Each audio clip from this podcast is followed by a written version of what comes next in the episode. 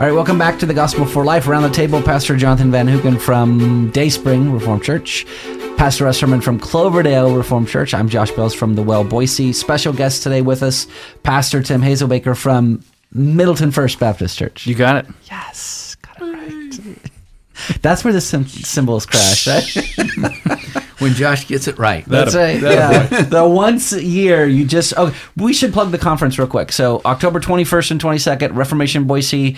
We do have Pastor Joel Beeke back this year. He was the inaugural address back in 2017. Um, and we have Derek Thomas that's coming with him. He's one of the Ligonier Fellows, if you're familiar with. With his wonderful Welsh accent. That's right, man. Mm-hmm. It's going to be. We, we've been very fortunate. We've, we've had somebody with, a, with an accent you know, it's like pretty much every year. Yeah. Um, well, even Beeke, yes. like you can, the Dutchness comes through on some of his words. yeah. So, yeah, um, it's no, like, that, that's Midwest. Like, that's not Dutch. Oh, it's like you know these guys. that's thank you for the correction. That's true. These guys with some geography under them, you know, they come and they, they, you know, there's something special. And and I've I've heard Derek Thomas speak at Ligonier conferences in the past, and he's a he's a wonderful, gifted pastoral um, uh, theologian. Yeah. I, I, think we'll love him. Oh, absolutely. I did just count the number of boxes of books that we have on hand already, and I believe we're around 28 boxes Sweet. of books that um, are in storage, ready to be unleashed on you, our listeners, as you come to the conference. And and, and the and the buying hasn't finished yet. No, it is. yeah. Well, Russ, I, Russ is pretty good at collecting uh, resources for us for a while. So October 21st and 22nd, mark it on your calendar. It's a Reformation Boise conference. It'll be on the topic of the church. All right. So in keeping with the theme of the show, um, the gospel for life, we've been going through Paul Tripp's book, Do You Believe, where he essentially takes a doctrine, explains what that doctrine is, and then applies it to life. And that's how all doctrine should work. You should never study doctrine without asking the second second question, which is okay, how do I then apply this to my life? So we are on, we're starting a brand new topic, um, which is the doctrine of God's sovereignty. So let's just begin with the doctrinal part. What does it mean that God is sovereign? I'm going to just back up slightly and, and just answer the question well, what does sovereign word mean? Because we don't use that word very often. Um, when I used to teach American government and we used to talk about sovereigns, um, I would define that term as an absolute authority within a given region. So sovereignty is bound by a territory. Um, so the example that I would give my kids is that within the classroom, I'm sovereign. When I leave the classroom, I'm no longer sovereign because I'm in somebody else's domain, which was the principal's. But when we leave the school, both myself and the principal leave our area of sovereignty behind. So our our rule is restricted by a territory. So right now we've got a situation in our country with Russia invading the Ukraine. They violated the sovereignty of Ukraine because they've gone outside of their border and infringed upon somebody else's area of rule. Well, when we talk about God is sovereign, God is is the absolute authority in an unrestricted territory.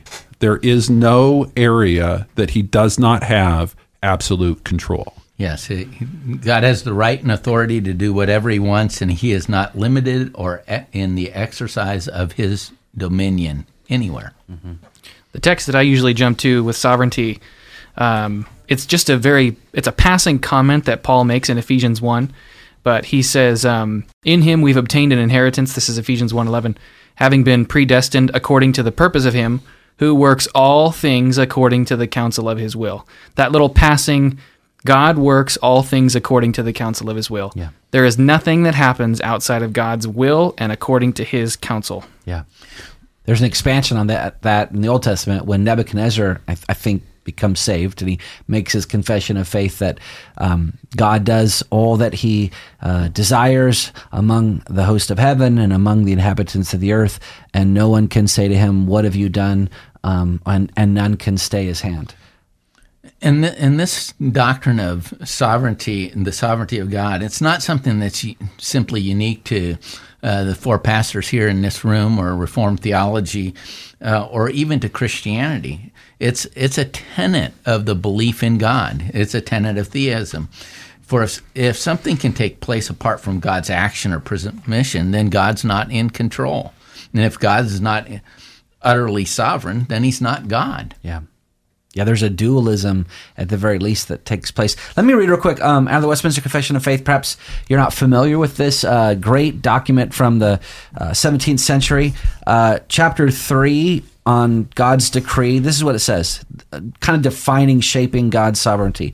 God, from all eternity, did, by the most wise and holy counsel of his own will, freely and unchangeably ordain whatsoever comes to pass, yet so as thereby neither is God the author of sin, nor is violence offered to the will of the creatures. So when you, you talked about being sovereign or in control over a kind of a location, God is sovereign over time, over space, over every single created thing. Mm-hmm. And really, if you, there are some that actually say they believe in God's sovereignty, but but actually don't. Um, so I haven't met a lot of Christians that would say I don't believe in God's absolute rule over all things. However, practically, they do limit God's rule over all things. They they have areas that God is not in control of. Um, if I can just give a quick example, when I was in college, um, I was in a history class. I don't remember. We were working in a small group. We had to introduce ourselves or whatever, and we were talking. I had mentioned that my mom had died from cancer, and that um, that something to the effect that that that was came by God. That God it was the instrument of of of my mom's cancer.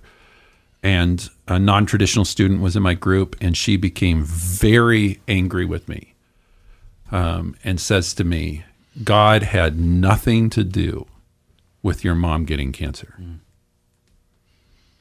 And if you asked her, does she believe in the sovereignty of God? She would have said yes. Mm-hmm. And at the same moment says, God had nothing to do with your mom having cancer. Well, there's an example of she would say that she believes in God's rule over all things, but she actually doesn't believe that God rules over all things mm. because my mom's cancer was outside of his reign and rule. Yeah. Mm-hmm. And I think that's kind of the impulse of of of many of us is that um, I think it's a pastoral type of imp- where we don't want to put God kind of in in a place where he might have to answer for himself. Like how how dare God like ordain that your mom has cancer? That's not the God that I worship. Our, our my God is is kind and he never harms or hurts anyone. Um, and yet the Bible over and over and over again um, never um, never gives us any other idea other than I mean that God is absolutely in control of all events on planet Earth.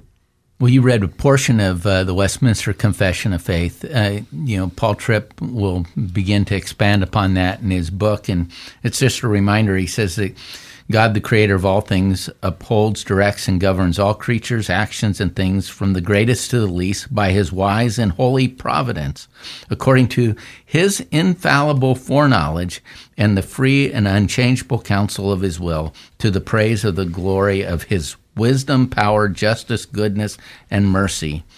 In his extraordinary providence, God makes use of means, yet he's free to work without, above, and against them at his pleasure.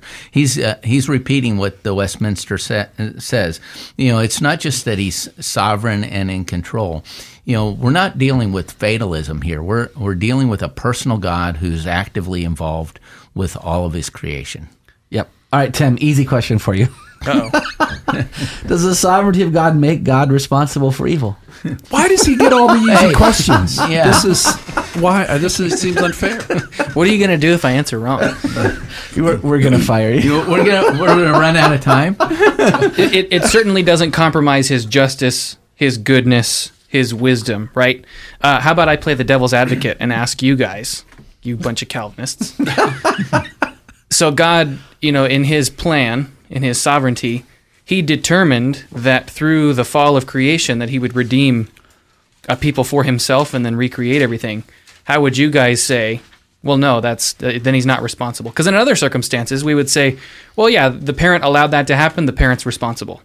So I guess I, I would ask you, how do you flesh that out? Very wise. I like how you twisted that back upon us. So the Belgic says this God is not the author, nor can he be charged with the sin that occurs. For his power and goodness are so great and incomprehensible that he arranges and does his work very well and justly, even when the devils and wicked men act unjustly. We do not wish to inquire with undue curiosity into what he does that surpasses human understanding and is beyond our ability to comprehend. But in all humility and reverence, we adore the just judgments of God which are hidden from us, being content to be Christ's disciples so as to learn only what he shows us in his word without going beyond those limits. And that feels like uh, I'm not going to answer because, well, I don't know. Because it is a little bit like that. Well, we don't know. And don't know everything. What I tell my, my people in my church is there are, are limits to our finite minds. Mm-hmm. And what we know from God's word is that He's po- perfectly holy and righteous and just, and there is no evil in Him. And at the same time, we hold that He is sovereign and reigns and rules over all things, and all things are underneath His control and there become a limit to our, our finite understanding when we try to say, well, then how does that work? How is there evil if God is not the author? And what the Belgic, I think, is is really trying to to caution against is going beyond what we can understand, and in that, in our pride, then accusing God of something that's unbecoming of God. Yeah. And then in humility, we have to say, I don't understand it, but I know these things are true, and I have to live with some of that tension um, because I, I, I don't have the ability to go any further. Can I give a verse maybe that would, Yeah. would flesh out? Yeah. I don't understand it, but I know it's true. So um, when Joseph's brothers come to him, they're afraid that Joseph's going to punish uh, them for the evil actions that they did against Joseph. Joseph simply said, As for you, you meant evil against me, um, but God meant it for good. So God certainly ordained the events of Joseph's, Joseph's life, um, even including all the sin that happened to Joseph, but he did so sinlessly. So I would say that God ordains sin, but he does so in a sinless way. And that's where I would say I have to accept that as true. I don't I don't know how that works out exactly, but I mean God can't mean it for good if he didn't mean it in the first place. Mm-hmm. Did we answer your question? What was my question? I think the verse the verse that it reminds me of is Deuteronomy 29, 29. Right? The the secret things belong to the Lord, but that which is revealed belongs to us and our children forever. Yeah. That One of my favorite verses. yeah. And that's actually what the Belgic is ultimately getting at that we can go so far and, and no further. Yeah. And I know some people will say, well, that's just a cop out. Sure. and I guess maybe, um, but there are times when I'm working with my younger kids, or not anymore, but when they were younger, that it didn't matter how much I explained it to them; they weren't going to understand. And and God does say, "My thoughts are higher than your thoughts." That's right. That's right. Well, you've been listening to the Gospel for Life. We'll see you next time.